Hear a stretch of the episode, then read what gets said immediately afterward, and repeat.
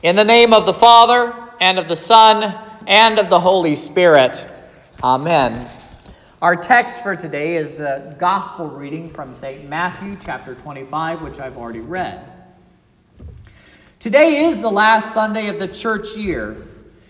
This day on the church's calendar is one of the things that really sets Christianity apart from the rest of the world. The world won't mark the end of their year for another month yet. Next week, when we get back together here in person, it's going to be more than appropriate to say to your brothers and sisters in Christ, Happy New Year or Happy ch- New Church Year. But aside from the difference in how we mark time, the last Sunday of the church year also makes Christians a bit peculiar from the rest of the world in that this is a Sunday that we set aside, that the church sets aside, to consider what the scriptures actually say about the day of the return of our Lord Jesus Christ. We are looking forward to the end of all things in this world and for the hope of the life to come. Unfortunately, even in the church, there is much confusion about the Lord's return. While the Thessalonian Christians that we heard about did not have any need for St. Paul to write to them about the things concerning the end, we today have a great need to learn from the scriptures what the end times will actually look like. For instance, there are some that hold to a belief in a secret rapture where the Christians will be removed from this world, sort of beat me up Scotty style, while the rest of the world is engulfed in a great period of turmoil ahead of Christ's return. Some teach that Jesus is actually going to come and set up an earthly government here ahead of the judgment. Still others say that the modern nation state of Israel will play a key role in the return of Jesus. And there are even some Christian groups that are lobbying for and raising funds to rebuild the temple in Jerusalem because it figures into their end times schemes. But here, in our reading from Matthew 25, Jesus comes with a rather simple message that we should listen to. He says, Watch, therefore for you know neither the day nor the hour. Watch, look out. Jesus is coming, and you do not know when. However, Jesus does tell us that there are signs that we can look for. In one place, he says, Many will come in my name, saying, I am he, and they will lead many astray. St. Paul, also reflecting on this, says, For the time is coming when people will not endure sound teaching, but having itching ears, they will accumulate for themselves teachers to suit their own passions, and will turn away from listening to the truth and wander off into myths.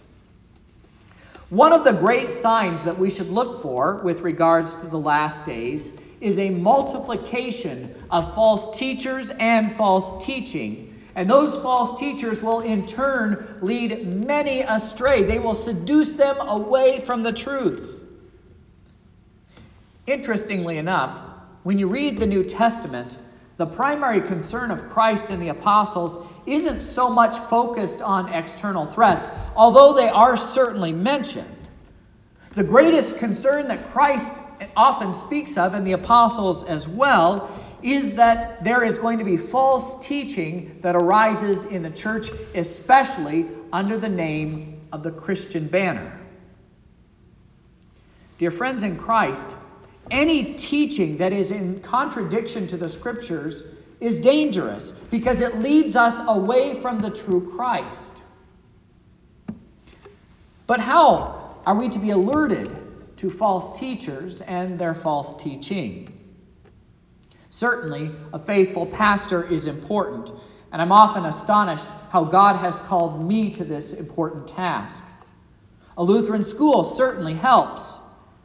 But there is a subtle danger in relying only on these things because it diminishes the emphasis on who the primary teacher of God's Word ought to be. and that is the father in the home. God gave that responsibly to the or that gave that responsibility to the Hebrew fathers in the Old Testament. St. Paul writing to the Ephesians says, "Fathers, do not provoke your children to anger, but bring them up in the discipline and instruction of the Lord."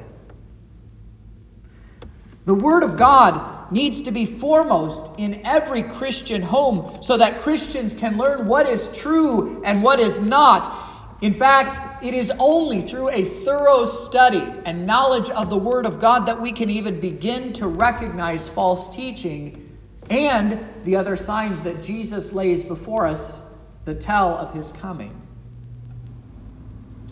Jesus describes yet another sign for us. He says in another place, And when you hear of wars and rumors of wars, do not be alarmed. This must take place, but the end is not yet. For nation will rise against nation, and kingdom against kingdom. There will be earthquakes in various places, there will be famines. These are but the beginning of the birth pains.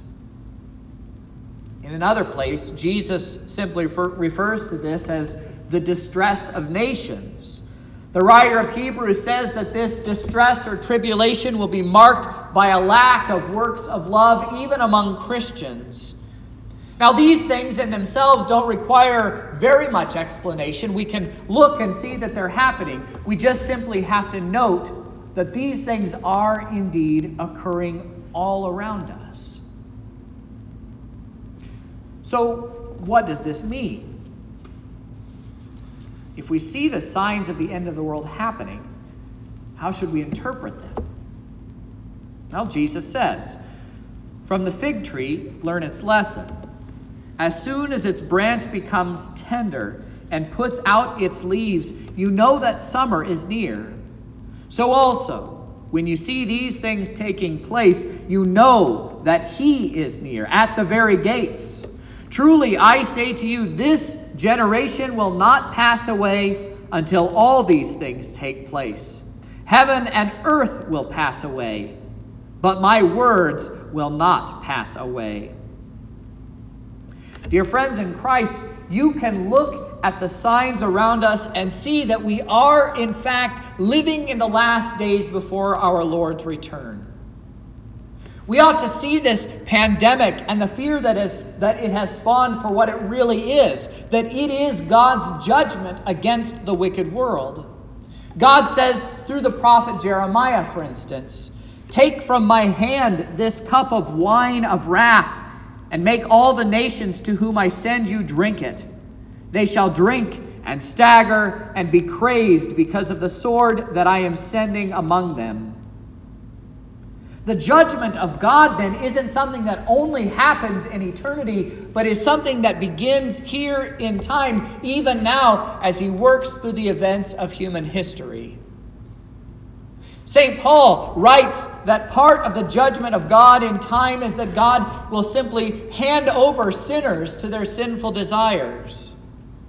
Therefore, they will fall deeper and deeper into their sins rather than to turn away from them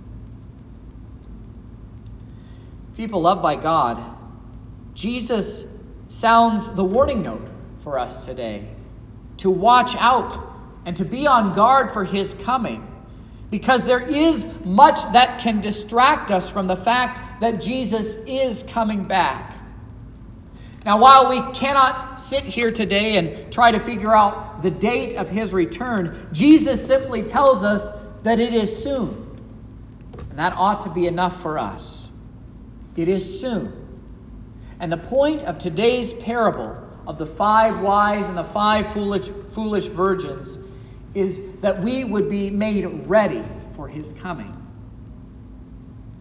The parable that Jesus told us today from Matthew 25 depicts 10 virgins. He says they are the kingdom of God.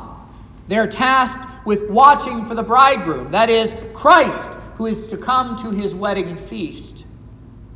This is the one of, one of the most commonly used images in all of Scripture when it comes to describing Christ's return a husband coming to marry his bride.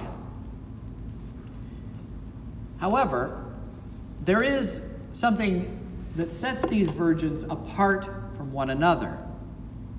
Yes, they are described as the kingdom of God, but there is a difference between these two groups. Some of them took extra oil for their lamps, but others did not. Without the necessary fuel for the lamps, the lamps go out, which caused the foolish virgins to miss the return of Christ and to be shut out of the eternal kingdom of our Lord Jesus. How should we take this? Well, first, as I've already said, this is a warning to us. It tells us that it is possible for Christians to fall away from the faith. There are things that Christians can do that are harmful to the faith, and there are things that they can neglect to do that are also harmful to the faith. Absenting oneself from gathering together with other Christians around Christ's word and sacraments is chief among those things. Failure to make use of the word of God in the divine service and at home is another. Giving in to the despair and the fear of these last days is another. Basically, anything that would take our focus off of the promises that Jesus has made to us, those things, those distractions, are detrimental to our faith. Dear wise saints, dear children of the light, watch out for the return of Jesus.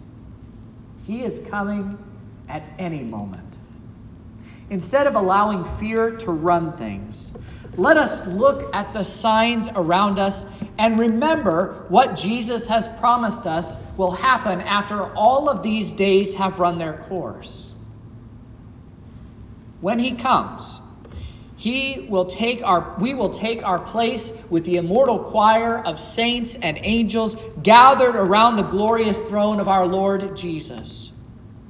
There he will wipe away every tear from our eyes. There we will see our glorious Redeemer's face, and he will show us how every hardship that we faced in this life, how it was preparing us for that moment, for the return of our Lord Jesus Christ and his arrival.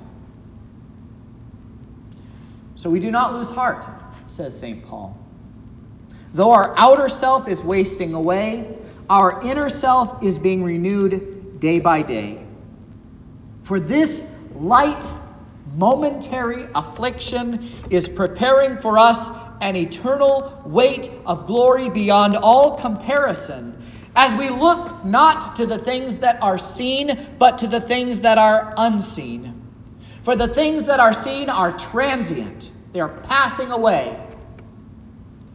But the things that are unseen are eternal. I can think of no greater way to renew our inner being as we ponder today the coming of Christ at the end of the world than to fill our flasks with the oil that keeps our lamps burning. That is, at as this year of grace closes on us today, let us together commit ourselves once again to be people of the Word of God. It is through this Word that God provides a lamp for our feet and a light to our paths back to Him. It is His Word that lights the way to His table, which is a foreshadowing of the final marriage feast which is to come when He returns. Pick up your Bibles. Come to the supper. Watch he is coming, and He is coming for you. In Jesus' name, Amen. And now the peace of God, which passes all understanding, keep your hearts and minds through faith in Christ Jesus our Lord. Amen.